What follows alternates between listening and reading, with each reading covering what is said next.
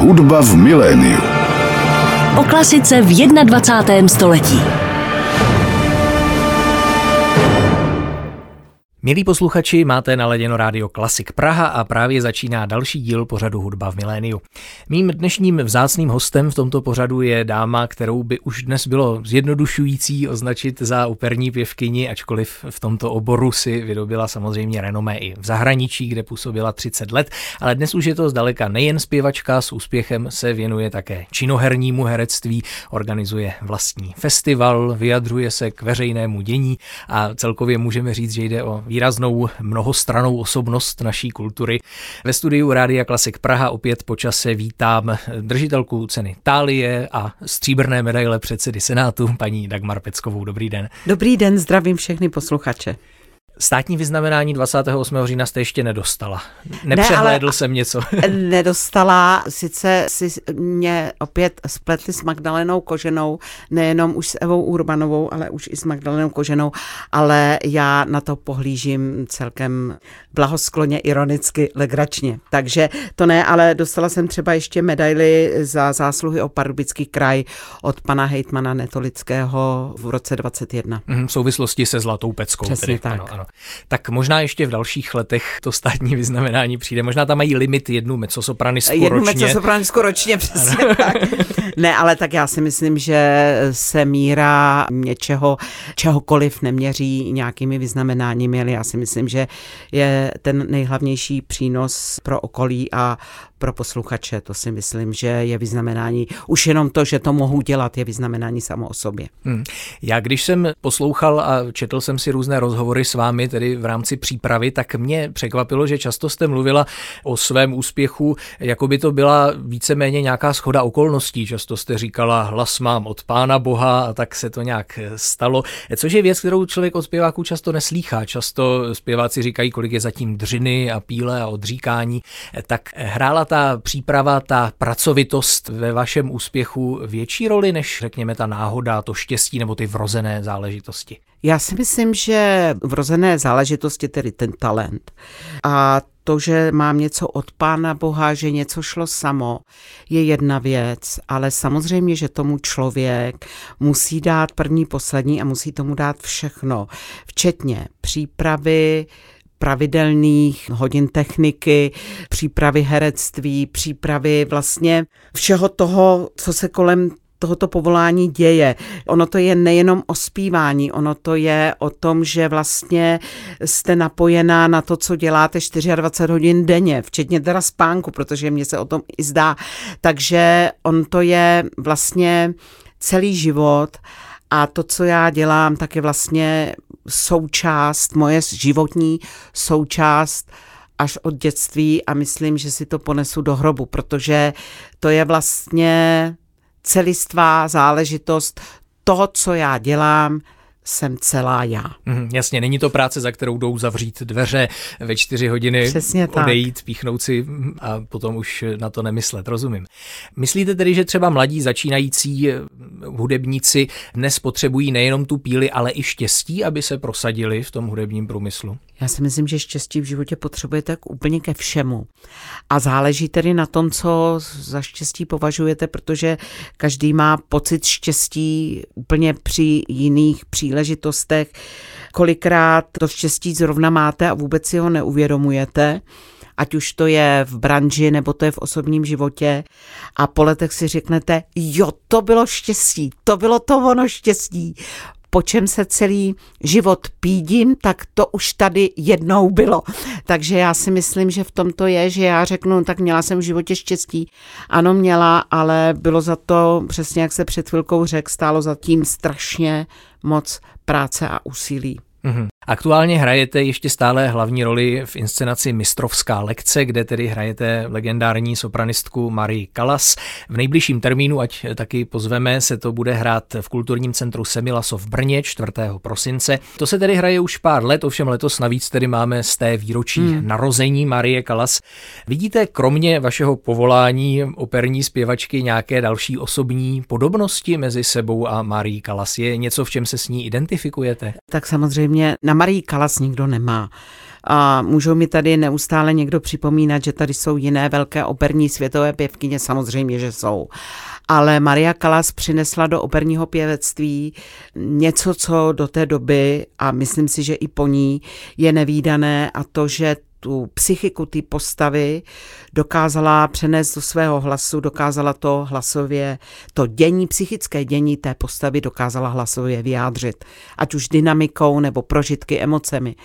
To si myslím, že má málo kdo, a samozřejmě, že život operních pěvkyň probíhá přes takové určité standardy, že nejdřív jste cestou na vrchol, kde se nějaký čas zdržíte, a pak následuje postupně ubývání sil, ubývání hlasu, ubývání kariéry, až vlastně dojdete na určitý konec, kde sice ještě nejste mrtvej, ale už ta legenda už je v podstatě daná a za vámi. Já si myslím, že v tom se potká s tou Marií Callas každá operní pěvkyně. Já si myslím, že možná, co s ní mám trošku společného, jsou ty emoce. A já jsem jednou řekla takový citát, já si myslím, že je teda vtipný, ale ne asi pro každého, že kromě jiného mám s Marií Callas společného to, že jsme měli obě milence idioty, ale s tím rozdílem, že ti její byli milionáři. Takže když to můžu takhle vtipně shrnout, tak asi tak. S tím se, myslím, mnoho žen asi stotožní tady s tímto výrokem. Dobře, vy jste za tu roli Marie Callas dostala dokonce i nominaci na cenu Thálie, tedy dostala jste se do těch širších nominací za herectví. Za herectví činoherní v roce 2022. Setkala jste se třeba s tím, že někdo z činoherních herců vám to záviděl, že jste se jako zpěvačka dostala do činoherních širších nominací Natálii? No, jednou jsem tak jako na ulici potkala jednu paní, která se tedy činohernímu herectví věnuje, a ta mi tenkrát řekla, no jo, široká nominace Natálii, no to já mám taky. A já jsem se na ní tak koukala a povídám, a vy jste operní pěvkyně. A v tu chvíli to, myslím, došlo, jo, že samozřejmě, že širší nominace na Thálie asi v herectví je širší nominace a není to ta Thálie, jakou jsem třeba dostala za operu. Ale pro mě to má ten význam, že já jsem vlastně málem dostala Thálii i mimo svůj obor. Takže jsem na to hrdá. A jsem ráda, protože já jsem herectví vlastně od svých začátků strašně obdivovala. A pořád jsem si říkala, že ty herci, oni tam můžou vlastně v podstatě s tím tělem na tom jevišti všechno dělat. My jsme omezený tím naším aparátem, že jo, instrumentálním. My ten svůj instrument máme v těle a my musíme ho ovládat, čili že my si nemůžeme jen tak jako něco na tom jevišti pobíhat a dělat. A i když já jsem se o to vždycky snažila.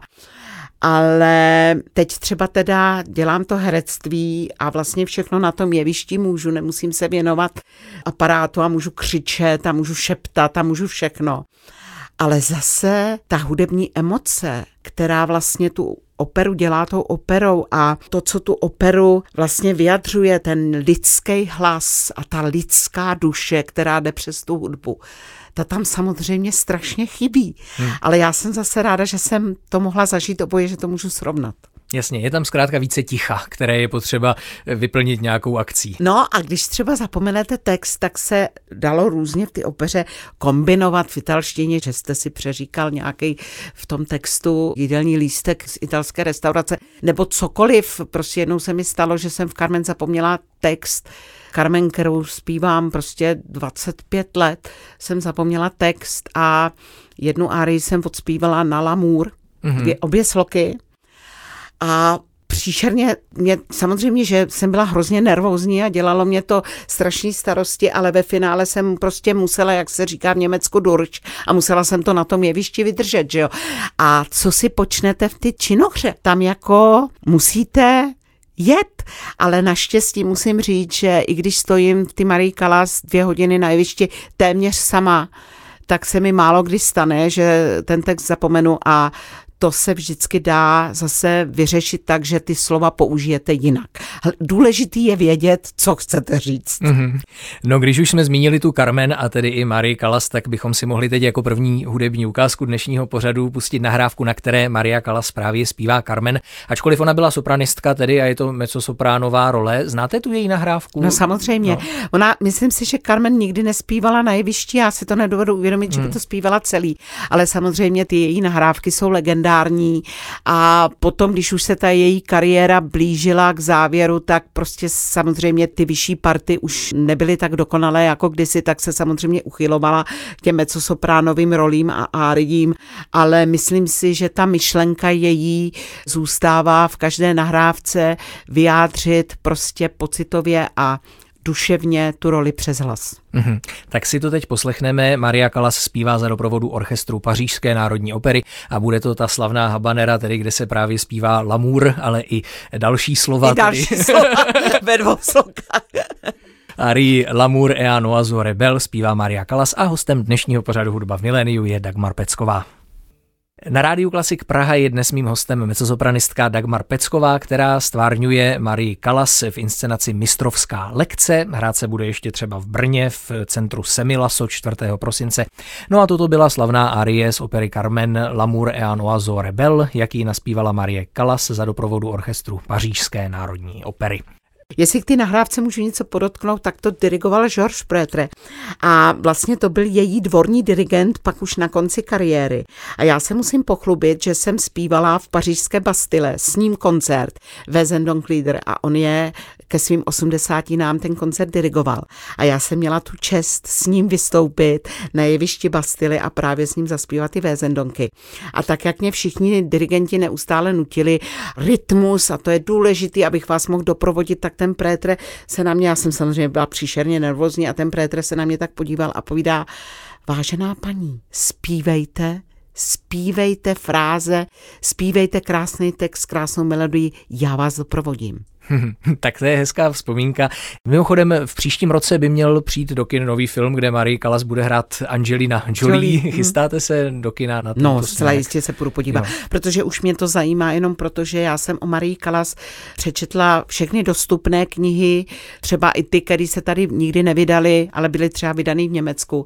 Docela obtloustlé kroniky o ní a myslím si, že o ní dost vím a zajímal by mě tento pohled nový v tom filmu. Takže určitě se ráda půjdu podívat. Uhum. A když už jsme tady teď měli tu Carmen, tak stále ještě se také hraje, pokud vím, představení Carmen Y. Carmen, kde hrajete tedy s Barborou Hrzánovou. Tuto hru napsal Jan Jiráň. Nejbližší termín v divadle Kalich by měl být 24. února od vysílání tohoto pořadu.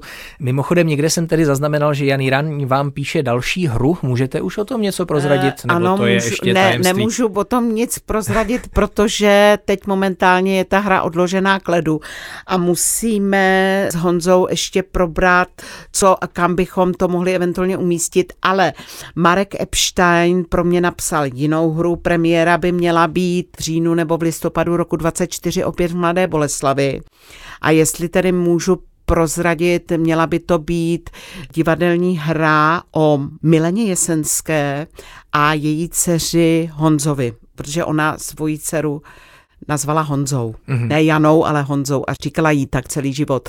A v té hře tedy budete hrát přímo hlavní roli Mileny Jesenské. Milenu Jesenskou, ano. Dobrá, takže činohře se chcete věnovat i do budoucna. Ano, myslím si, že moje silná stránka bude spočívat v tom, že někdo mi napíše roli na tělo, ale rozhodně bych se neodvažovala, ani se neodvážím pomyslet na nějakou typickou českou nebo jinou světovou klasiku. To si myslím, že na to mám velmi málo poznatků v téhle a praxe. Mm-hmm. Než se dostaneme ještě k vánoční tématice, protože vás také čekají koncerty adventní se souborem Musica Bohemica a s Jaroslavem Krčkem, ještě předtím možná si pojďme trochu zavzpomínat na léto, kdy probíhal tedy festival Zlatá pecka, který byl letos spojen s osobností Járy Cimrmana, mimo jiné tam také vystoupil světoznámý basista René Pape. Tak na co teď začátkem zimy vzpomínáte z toho letošního ročníku, co byly takové největší highlighty, jak se říká hezky česky? Mezitím Sedmý ročník z týdenního festivalu se stal 14denním.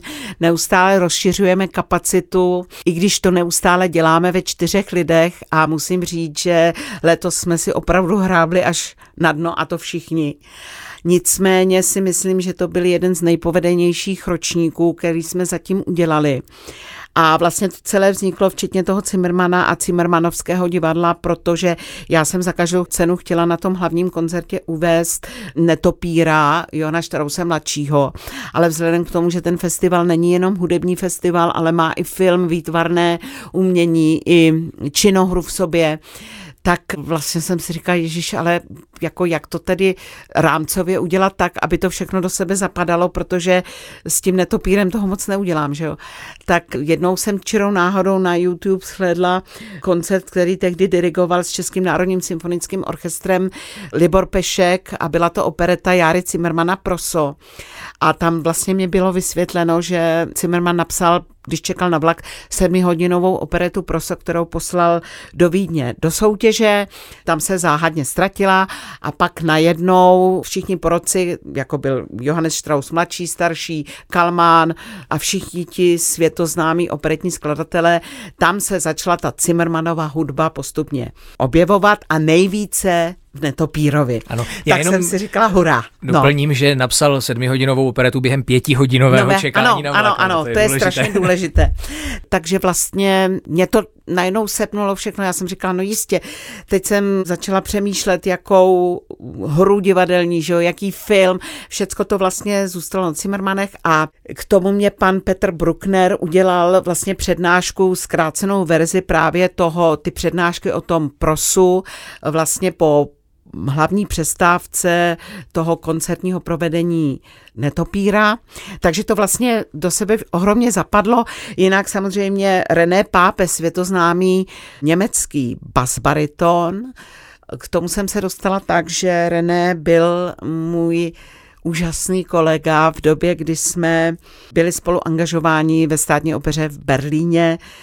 Spočítali jsme to na 35 let zpátky. Mm.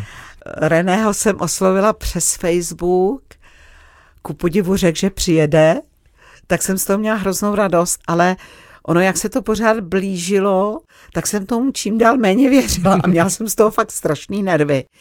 A ve finále přijel, odučil 4 baritony na pěvisimu, udělal úžasný koncert biblických písní v chrámu svatého Vavřince ve Vysokém Mýtě. Myslím, že to bylo velmi povedená návštěva. Festival samozřejmě dostal tím pádem úplně jinou úroveň a já jsem za to hrozně ráda. Mm-hmm. Jestli jsem to dobře zaznamenal, tak ten festival se s Chrudimi tak trochu rozrostl do celého okolí i vlivem nějakých neshod s vedením Chrudimské radnice, jestli to říkám správně. Ano, bohužel ano, tak musím říct, že Chrudimská radnice asi o nás, tak jak jsem to pochopila z jednání jejich, moc o nás nestojí a naopak se toho chytil kraj a pan Línek s panem Netolickým, čili vlastně hejtman a jeho zástupce pan Línek, velmi o to stojí, velmi nás podporují a vlastně tím, že to dostalo tyhle dimenze, tak nás poprosili, aby jsme nejenom v Chrudimi, ale v celém Pardubickém kraji, takže jsme se dostali do Holic, do Heřmanova Městce, do Vysokého Mýta, dál máme namířeno do České Třebové, do dalších měst Pardubického kraje, takže musím doufat, že ta spolupráce s dalšími městy se rozvine. Tak snad to na festival přivede ještě o to více návštěvníků. No a co bude tématem toho 8. ročníku, můžete už říct? Nebo? Můžu, bude to V hudbě život Čechů, je to citát Bedřicha Smetany. A samozřejmě uctíme památku velkého českého skladatele, který bude mít příští rok 200. výročí narození, jinak je to i rok české hudby, takže tam bude Dvořák, Janáček, Smetana, Martinů. Samozřejmě, že dál zůstáváme u podpory mladých talentů do 16 let, což je program Zlaté pecky Talentissimo. Program Pěvissimo se zase zabývá podporou pěvectví a pěvců do 30 let, takže tam máme tyhle 2 programy, jinak samozřejmě bude zahájení festivalu v kostele chrudimském a prostě celý ten festival se bude odvíjet od české hudby, ale nejenom. Činohra, výtvarné umění a film bych zase zaměřila na velké Čechy, kteří se uplatnili v zahraničí, jako byl Mysliveček, nebo opět, kdo je největší Čech Čechů? Cimrman.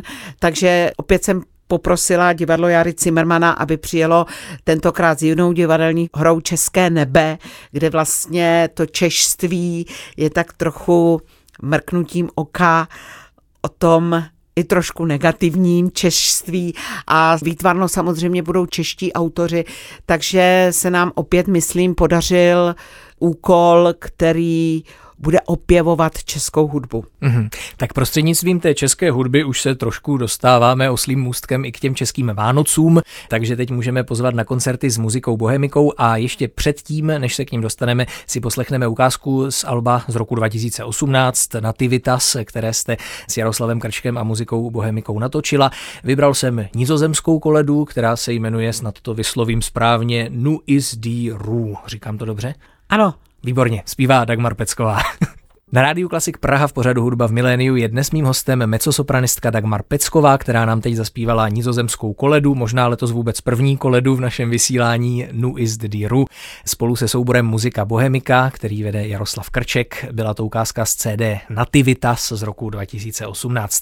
Ten program, který ale budete zpívat letos, je trochu jiný, to je program Exaltatio, jestli ano, to říkám správně. Ano, to je vlastně název druhého alba, které jsem vydala v roce 2020, ale vzhledem k celé té problematické covidové době to CDčko trochu zapadlo, rozhodně nedosáhlo úspěchu prvního CD, které snad bylo 10 týdnů na prvním místě klasické hitparády u Suprafonu. Takže to se nám bohužel s tím druhým CDčkem díky té problematické covidové době nepodařilo. Nicméně koncerty proběhly už v roce 2022, na tohle téma a já bych ráda opět pozvala 5.12.23 do kostela Šimona a Judy, kde opět zazní to krásné Exaltatio s Markem Žihlou, s panem Jaroslavem Krčkem, které a s Musicou Bohemikou samozřejmě.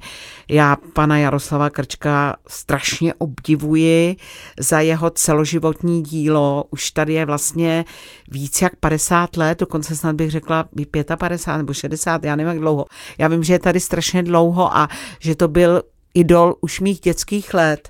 Právě tím, co dělal, tím, jak vlastně tu lidovou tvořivost dokázal přenést do ty muziky bohemiky a nejenom, i to baroko, že jo, které je teďka velmi módní, ale on to dělá pořád tím svým způsobem a to je právě strašně dobře, že se nesnaží o nějaké ty barokní snahy, které tady jsou, ale dělá to prostě tou poctivou, krásnou formou, jakou už to dělá 50 let. Neuvěřitelně energický pán. Přesně na svůj věk, byl tady loni a myslím, že na jaře mu bude 85.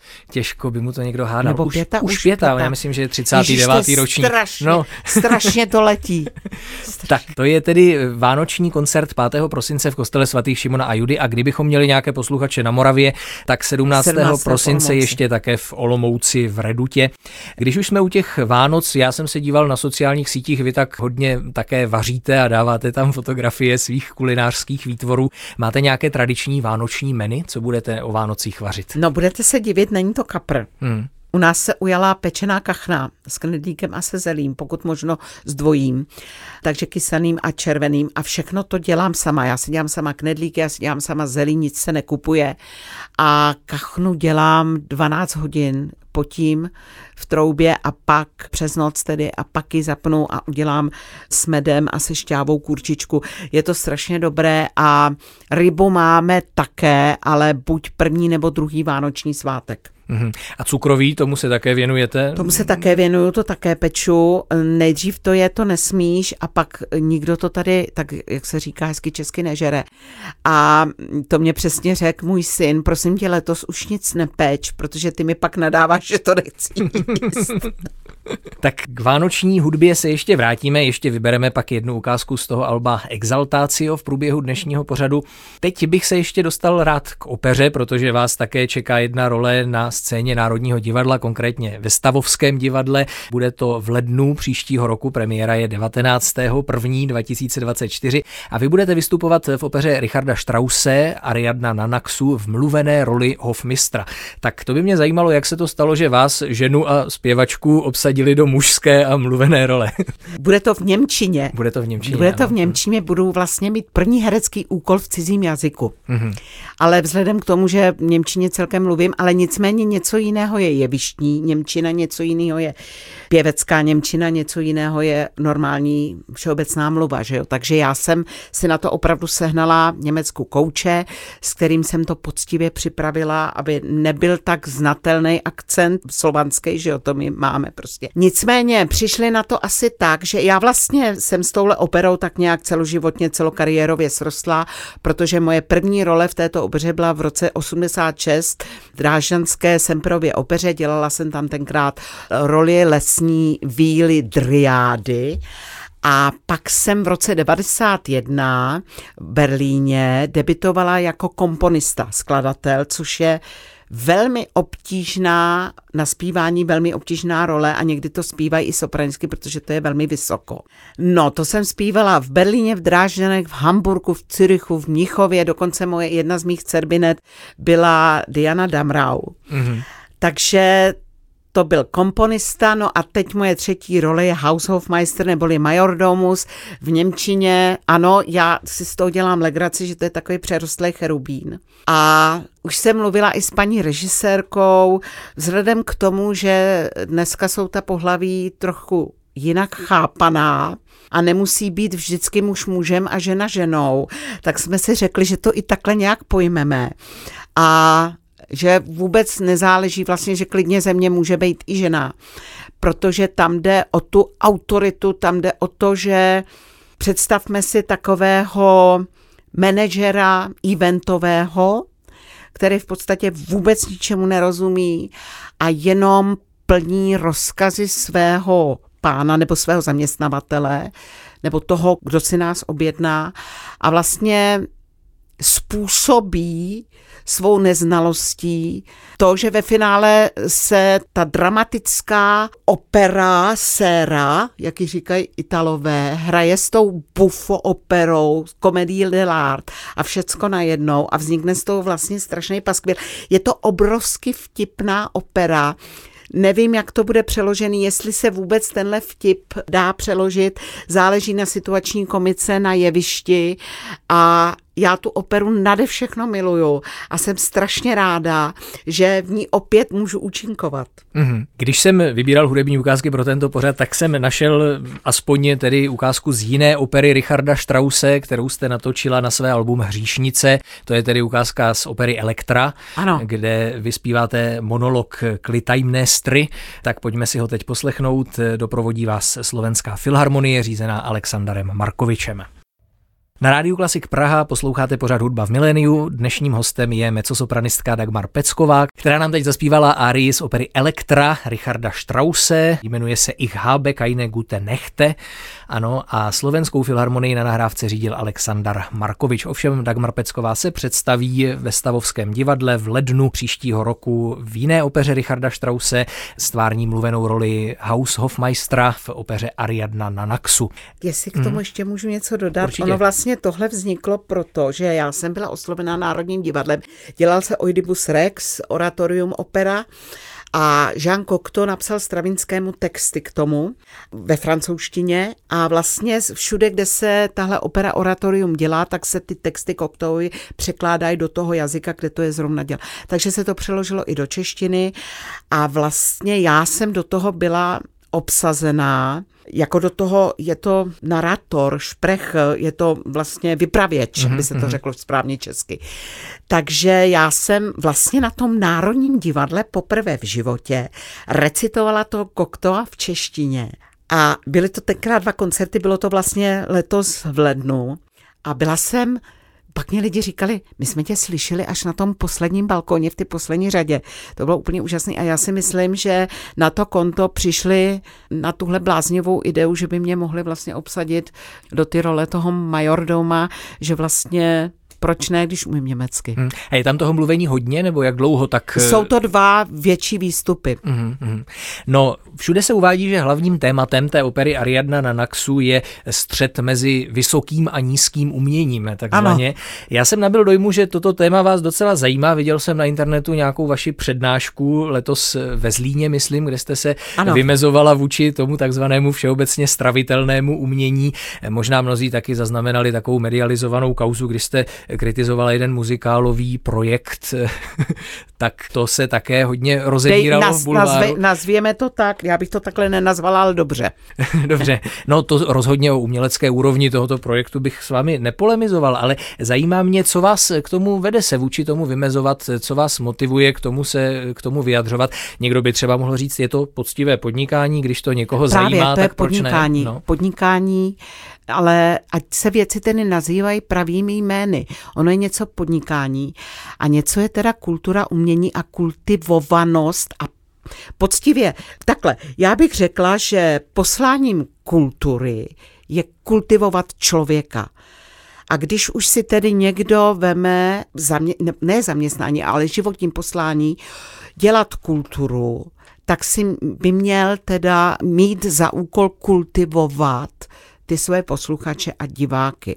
Lidi přestávají, nebo smívá se rozdíl mezi kulturou a zábavou a lidi mají kolikrát pocit, že nějaký zábavný podnikatelský počin je kultura.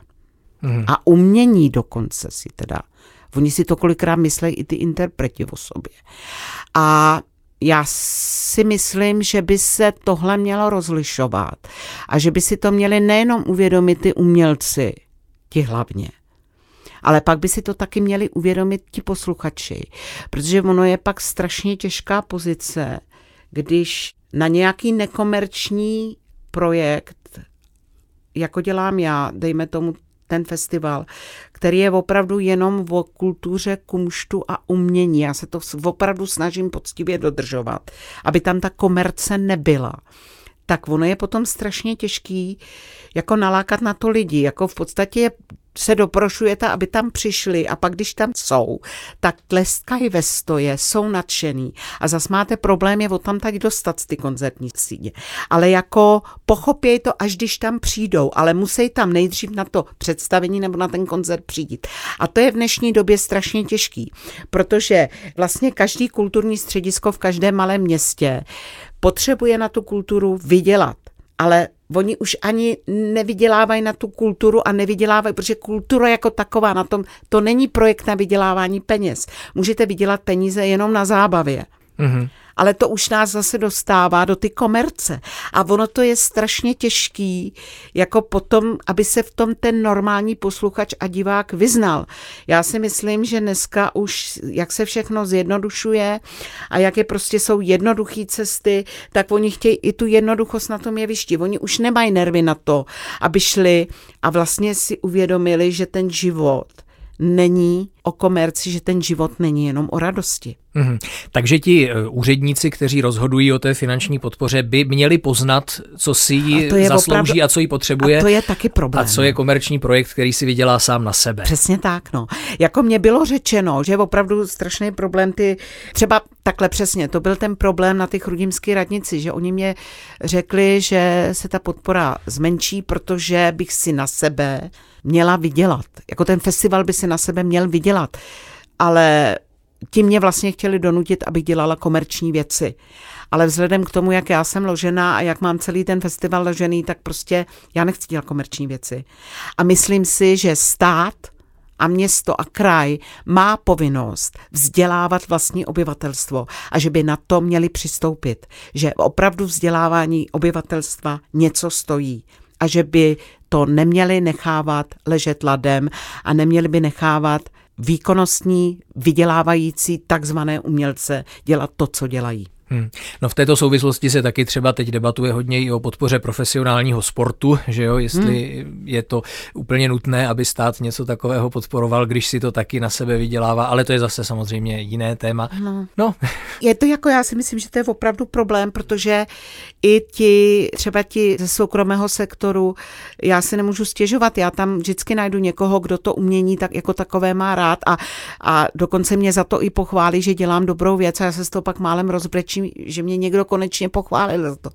Ale prostě strašná spousta i firem mě řekne, no a co já jako s tím? Já na tom nevydělám. Proč bych vás měl podpořit? No je pravda, že třeba i prostřednictvím vašich nahrávek je poznat, že vy nejdete úplně cestou nejmenšího odporu a že se pouštíte do zajímavých věcí, úplně ne tak konvenčních. Máte třeba nějaký takový nahrávací projekt teďka ještě vyhlídnutý, nebo to zatím těmto aktivitám teďka se nevěnujete? Zatím nahrávání ne, protože vzhledem k tomu, že Exaltácio dopadlo tak, jak dopadlo, že vlastně prošlo úplně téměř bez povšimnutí. A právě nahrávací firmy milují projekty, na kterých se dá vydělat. Tak já si myslím, že momentálně mě nic nenapadá, co bych dala posluchači dál. Já si myslím, že všechno, co jsem chtěla říct, je zaznamenaný. Takže já se prostě budu věnovat festivalu, činohře, svým koncertům českých písní, který ještě dělám po vlastech českých, a Vajlovi samozřejmě, což je moje láska. A tím bych to nějak uzavřela. Tak ať skončíme optimisticky vánočně, tak můžeme teď aspoň trochu oživit to album Exaltácio ukázkou, kterou tedy zakončíme tento dnešní pořad. Vybral jsem začátek z toho alba, takže 2 intermeca, 2 legendy. Zazní tam legenda o narození Páně a legenda o Marii a zaspívá nám Dagmar Pecková, mezzosopranistka, která byla dnešním hostem tohoto pořadu. Na nahrávce ji tedy doprovodí soubor Musica Bohemica vedený Jaroslavem Krčkem. Tak moc vám děkuji za rozhovor. Děkuji za příjemné popovídání. Přeji vše dobré české kultuře i vám osobně a těšit se budu opět někdy naslyšenou. Děkuji moc za pozvání a těším se, že lidi mě v tomto mém konání podpoří. A od mikrofonu se pro dnešek loučí Ondřej Fischer. Hudba v miléniu.